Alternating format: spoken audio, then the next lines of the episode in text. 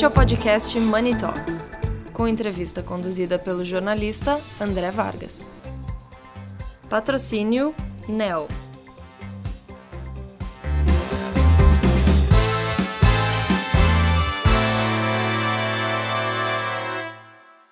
Bom dia, boa tarde, boa noite. Eu sou André Vargas, editor de Money Report. Começo mais um Money Talks, dessa vez com a nossa série Notáveis de Comunicação e Marketing. Converso agora com três colegas, as fundadoras da Index Assessoria, a Tassiana Veloso, a Letícia Veloso e a Sussu Vidigal Ramos. A Index tem 27 anos de atuação e nós vamos conversar sobre quem está do outro lado do balcão em relação às empresas. Né? O que, que acontece? Nesse meio, nesses 27 anos de trajetória de vocês, é, vocês trabalham num meio muito volátil e ágil, tão volátil e ágil quanto o meu lado profissional do, do balcão aqui. É, com tantas fusões e aquisições, com tantas mudanças no mercado nesses últimos anos, é, vocês seguiram juntas. Qual o segredo? Então, boa tarde, tudo bom? É, nós começamos há 27 anos atrás, é, eu e a Tassiana fundamos a Index, tá? ainda estávamos na faculdade. E ao longo desses anos, acho que a gente veio, depois a Lê veio 10 anos, 10 anos depois, 5 anos depois. E, e aí nós vamos, acho que a gente foi se, se redescobrindo e se reinventando junto com a comunicação, que as mudanças foram grandes nos últimos, nos últimos tempos. E quanto a, nós, estarmos até hoje juntas e firmes, né, sem mudança, sem fusões, eu acho que nós três nos completamos bastante. Existe uma, nós somos muito diferentes, mas eu acho que a gente se completa, né? Existe uma relação de respeito muito grande. Acho que é isso. Quer falar um pouquinho? Sim, eu acho que, acho que somos diferentes, então a gente se complementa e, e a gente tem um alinhamento muito forte de valores, né? Então, assim, a Lê veio um pouco depois, ela é mais jovem, ela trouxe muita coisa importante também para nosso desenvolvimento. Né? E, e hoje a Index é, faz mais, muito mais do que a gente fazia há 27 anos. E para essa transformação acontecer, essa nossa união fez toda a diferença, sabe? Então isso também nos, nos ajudou muito a manter juntas. É, uma, uma pergunta uh, fundamental que em entrevistas com empresas de marketing ela geralmente não é muito feita. Nessa trajetória, quantas empresas e quantas marcas vocês atenderam? Nesses anos, nos 27 anos, né? Exatamente. É, cerca de duas mil marcas. A gente atendeu já. Du Essas. Duas, duas mil marcas abraçando quantos clientes, vamos supor? acho que uns. Quantos imagina? Mais 1.800 clientes.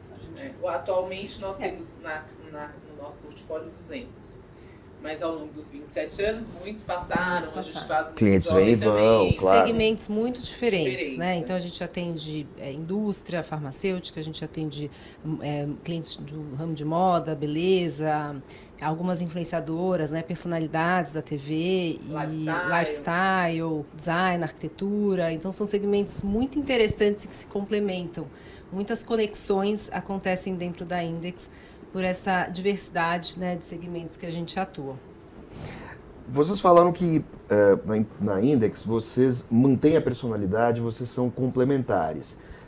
Existe uma característica de mercado que as empresas se tornaram muito grandes, não há nenhum problema nisso, mas elas também se tornaram muito impessoais. Elas viraram siglas, elas viraram sobrenomes uh, estrangeiros. E hoje, muitas vezes, o, os profissionais de comunicação entram, procuram as empresas e muitas vezes fica tudo muito impessoal. Sim. Como é que você faz para como é que vocês fazem para administrar isso? Porque vocês têm 200 clientes, vocês têm uma equipe grande. Como é que vocês fazem essa distribuição de atendimento sem que muitas vezes é, o profissional que está do meu lado do, do balcão é, muitas vezes você acaba escorregando, você acaba caindo na mão do estagiário, que não vai ter a rapidez para atender muitas vezes um jornalista de economia, um jornalista de marketing mais experiente, com uma, com uma dúvida mais pontual, com um questionamento mais uh, uh, que exige mais por parte do atendimento. Como é que vocês fazem essa separação, esse atendimento? Que eu já encontrei barreiras incríveis, sim, barreiras intransponíveis para coisas extremamente simples.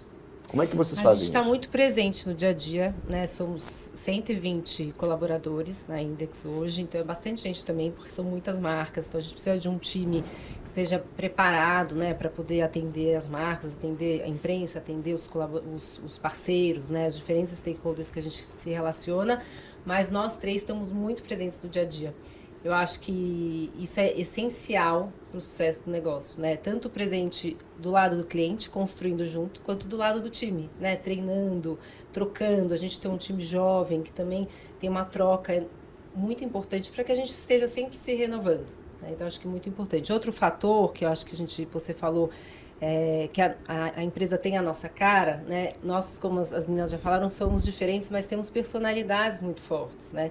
As, a Taça Sul vieram da, do jornalismo, eu vim das ciências sociais, né? Então sou de um outro segmento. A Index foi uma grande escola para mim, né? As duas é, me apoiaram desde o começo, me ensinaram muito.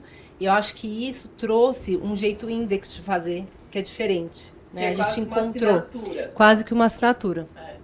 E a gente acredita muito né, que, que todas as empresas têm uma alma, têm uma personalidade, e a Index é assim. Então todo mundo sabe que, né, do mercado, sabe que a Index é da Tassi, da e da Lelê, e que vão encontrar a gente se precisar. Nosso telefone está disponível 24 horas. Isso não é papo. As pessoas do mercado sabem, os colaboradores também. E a gente gosta de agir assim, porque é, é muito mais ágil, eficiente, né? Também dá segurança para o time, que sabe a quem recorrer. Então, a gente acredita muito que as relações são entre pessoas e a gente faz questão de que seja dessa forma na Index.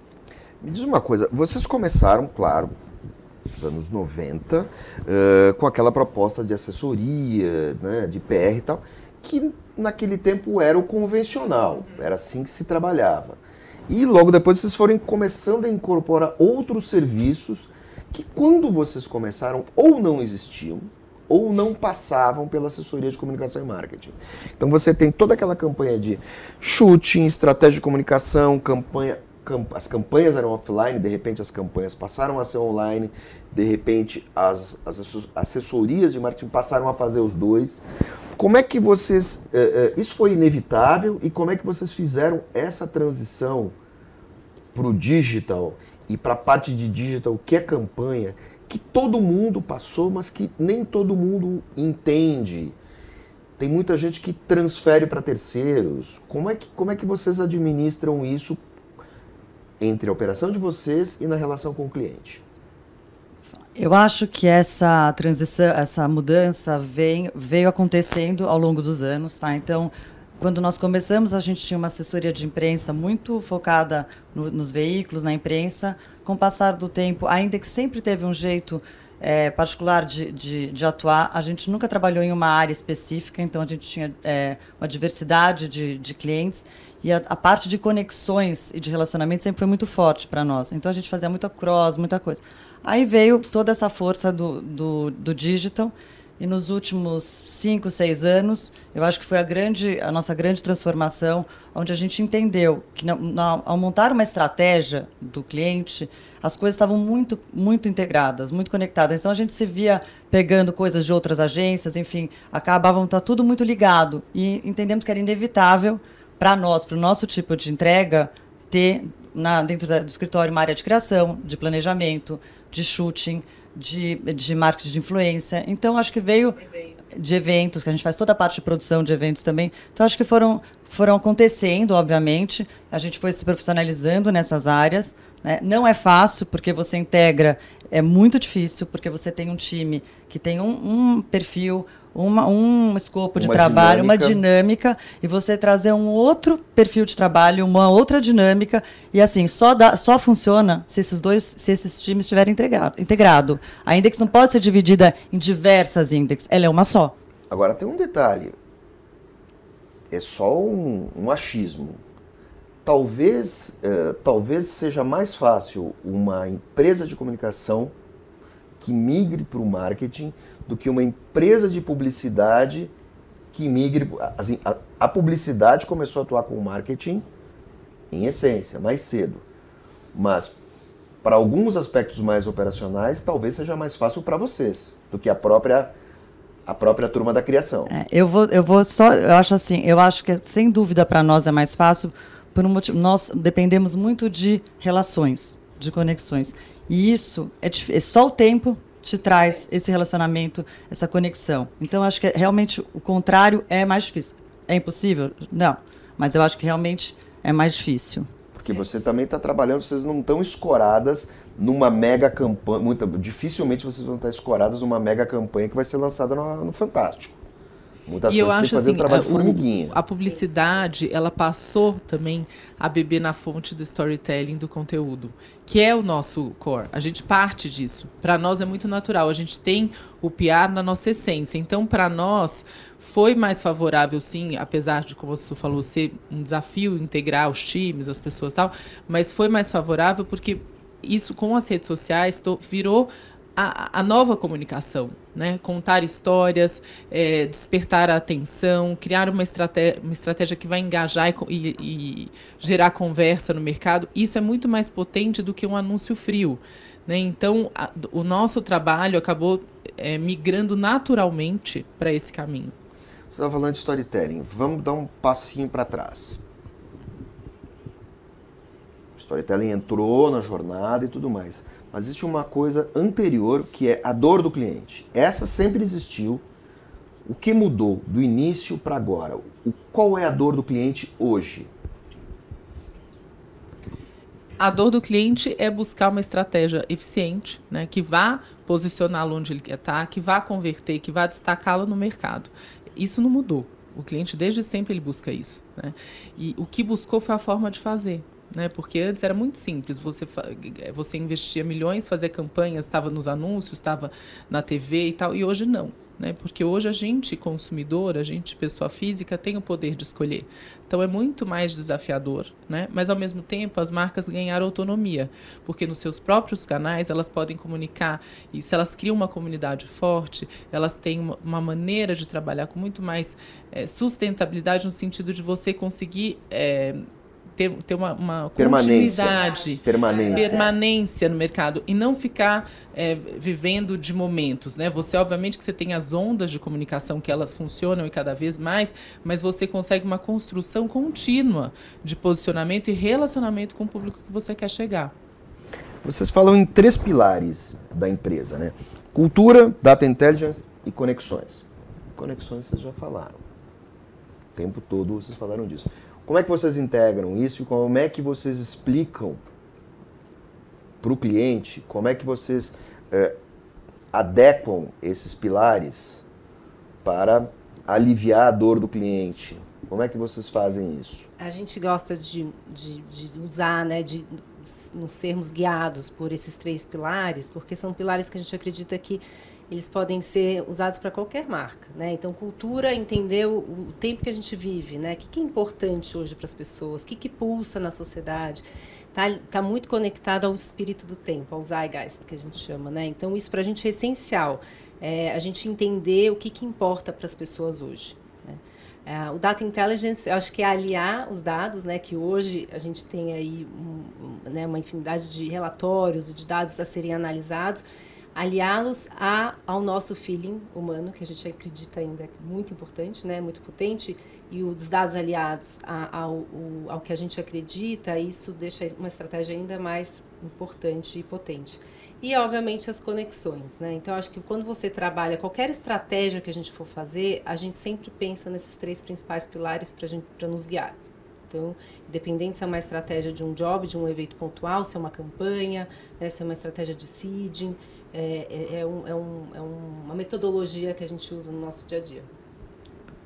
O cliente percebe isso? Quando ele percebe, como é que é a iluminação dele? O cliente passa por um momento que ele contrata um profissional, muitas vezes as empresas têm diferentes níveis de maturidade para isso, e ele tem a dor e tem a expectativa. Quando ele percebe que isso acontece, qual é o feedback do cliente? Ah, acho que uma estratégia aprofundada, né? Confiança. Eu ia falar. Eu acho, é. que, a, a, eu acho que isso é quando a gente consegue né, unir esses três pilares e o cliente está tá satisfeito com o resultado, a gente ganha uma coisa que é fundamental, que é a confiança do e cliente. Né? Cliente, confi cliente seguro é a melhor coisa que tem, né? E isso só acontece realmente quando existe essa compreensão, né? Desde o briefing, a, da estratégia, a gente procura trabalhar de uma maneira muito transparente, né? O, o, trabalho de comunicação ele é muito intenso, é muito ágil, veloz. Então precisa ter um time muito integrado em, em sinergia mesmo com o que a gente está buscando. E uma, uma característica muito forte da Index, que cada vez mais eu tenho observado até que os clientes buscam, é a nossa curadoria sabe? Uma curadoria bem feita, porque hoje não é mais uma história, né? Não dá para você fazer, ah, vou fazer uma matéria, tá resolvido. Não. Né? A, a, a criação da estratégia, como a Lele falou, que, que une ali os dados, né? a cultura, que é o ouvir, né? sentir o pulso e tal, e a, as conexões, isso tudo é muito sofisticado, não é, não é simples. Né? Porque até, porque, precisa... até porque o trabalho de reportagem hoje ele tem uma sobrevida. O inteiro. Né? Ele, então, assim, ele, ele circula. Exatamente. Então as, as, coisas mudam muito rápido, né? Quer dizer, às vezes uma coisa que está tá muito bem agora, amanhã teve uma crise, você não vai poder mais usar. Então, assim, essa sensibilidade, eu falo, para realmente hoje funcionar, você tem que estar tá no jogo. Você tem que estar tá ativo ali para sentir é. o que está acontecendo, porque as coisas mudam muito rápido. Né? Você falou em mudança muito rápida, você falou em confiança do cliente. Mas é, nesse mundo ágil e cambiante, você tem um problema ali e a vida de qualquer profissional atendendo o cliente de qualquer nível é resolver problemas. E o reputacional? Porque você pode ter um super resultado, de repente alguém em rede social faz um mero comentário irônico pode criar uma bola de neve tremenda, porque dependendo de quem comentou, eh, isso vale tanto para uma, uma big empresa, uh, influencers e personalidades, celebridades são até mais, são até mais uh, frágeis com relação a isso. Como é que você abraça o cliente? Olha, vamos, vamos administrar isso. Porque você não pode simplesmente apagar. Está em rede social. Não é, mais, não é mais do cliente, não é de você, está no mundo. Você jogou algo no Twitter, você jogou algo no LinkedIn. Não, não, aquilo te, o sujeito vai lá, faz um, um, um print screen e a coisa cria vida. Como é que você administra esse reputacional? Eu acho que hoje, né, a, a comunicação, né, quando você monta uma estratégia para o cliente, a gente sabe que com as mídias sociais tudo ficou muito vulnerável. Né? O cliente pode passar por uma crise e não é difícil. São pequenas situações que se transformam numa numa bola de neve. Um comentário gaiato pode estragar Sim, tudo. Mas eu acho que é, eu acho que nós temos temos que ter essa sagacidade para entender como a gente vai desconstruir, né, o que foi essa essa crise e tentar a, construir de uma maneira uma outra estratégia para o cliente sair dessa de uma maneira verdadeira, tem que ser genuína. Não adianta a gente. Não, elegante. Exatamente. Não adianta exatamente o que você falou, apagar um comentário. Não, eu acho que o cliente tem que, tem que, de uma certa maneira, entender o que aconteceu e se posicionar da maneira correta. Eu acho que é esse é o nosso, nosso é, trabalho. Que muitas vezes é do jogo. Sim, e eu acho que, eu acho que tanto o nosso trabalho hoje também é muito prevenir isso. Né? Então, é criar uma estratégia. Porque o tempo inteiro tá todo mundo correndo risco. Né? Então, assim, não atire a primeira pedra, porque é, é o tipo da coisa que todo mundo está vulnerável. Então, primeiro, eu acho que a gente tentar fazer um trabalho sempre prevenindo situações sensíveis, crises e tal. E quando elas acontecem, eu acho que é isso que o Sussu falou, de você usar aquilo como aprendizado, ser transparente, assumir que errou e realmente mudar, e também agir com empatia, né? porque se feriu alguém, a gente precisa entender por quê. Né? E com sangue frio. Porque também tem muito, quando esse tipo de coisa acontece, acaba que vira um, todo mundo fica muito é, sensibilizado, quer agir de, de, o cliente de age de maneira sanguínea. É. E, e, agir rápido não significa tomar decisões, é, ah, vou responder, vou contestar. Não, muitas vezes o agir rápido e de forma é, eficiente é você entender a situação, contê-la, né? E mas com empatia. Então acho que precisa ter, acho que nesses aspectos assim, em muita coisa é importante você ter gente nova ali e tal. Mas nesse aspecto você precisa de experiência. Porque Maturidade. cada crise Maturidade. é única, cada crise é única e você aprende com todas elas. Né? Elas passam, mas é importante a gente trabalhar para prevenir, porque a soma delas pode sim abalar a reputação. Eu acho que algo que é assim, muito importante pensando nisso também é a gente estar preparado com, com essa agenda ESG, né? De, de, eh, as empresas estarem muito é, aliadas ao que realmente é importante hoje para as pessoas e que é importante hoje para a sociedade.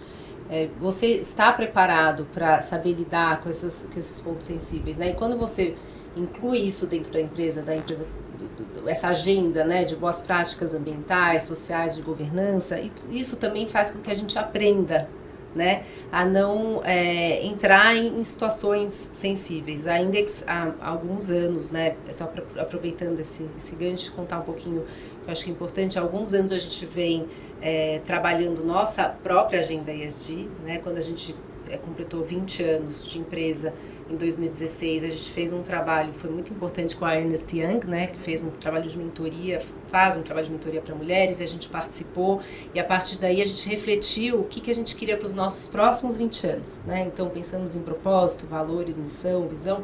Foi um momento muito importante para entender que legado a gente queria deixar como empresa. É, a gente já atuava como trabalho pro bono para associações sociais e tal, mas a gente começou realmente a fazer um trabalho é, de implementar é, boas práticas, né, principalmente com o nosso time, né, criamos uma, uma, uma, área de gestão que vem fazendo um trabalho intenso né, de, de, de treinamentos, de liderança, de treinamentos de gestão, é, ouvindo, né, escutando o nosso time para a gente trazer mais melhorias para a empresa. A gente iniciou um trabalho com o IDBR, que é o Instituto de Identidades do Brasil, liderado pela Luana Genot, que é uma grande voz na pauta racial, é, para um trabalho de letramento né, com o nosso time, trazendo workshops. Há três anos a gente faz um trabalho formal de mudança de cultura corporativa, olhando para a diversidade, equidade e inclusão, é, trazendo mais pessoas para que a gente tenha um time mais plural. E também na pauta ambiental. É, a, a, desde 2018, a Index faz anualmente plantios de árvores na cidade, todo aniversário de São Paulo, 25 de janeiro a gente faz uma ação de plantio e também adotamos espaços verdes na cidade é, tanto na nossa região, nos jardins, quanto na, em, em regiões de periferia. Então, acho que isso tudo traz para a gente um aprendizado muito grande, né, do que, que realmente é, faz diferença para as pessoas. É óbvio que é importante a gente ter um, uma empresa sustentável financeiramente, né, e, e, e com sucesso, com resultados para os clientes, mas esse olhar também para o impacto positivo é essencial, né, e hoje em dia assim não tem como não existir. Minhas caras, muito obrigado. Vamos conversar sei. outras vezes, tenho certeza. Muito obrigada, obrigada pelo convite. Muito bom, pela né? oportunidade. Obrigada, foi ótimo. Muito obrigada pela oportunidade. Muito obrigada, André, Cris, todos vocês, Glauco, aqui pela oportunidade de a gente compartilhar um pouco da nossa história, do que a gente pensa em comunicação. Somos, tem uma, somos diferentes, mas a gente tem uma coisa em comum. Somos apaixonadas pela comunicação. A gente acredita que realmente pode transformar marcas, negócios e a vida das pessoas.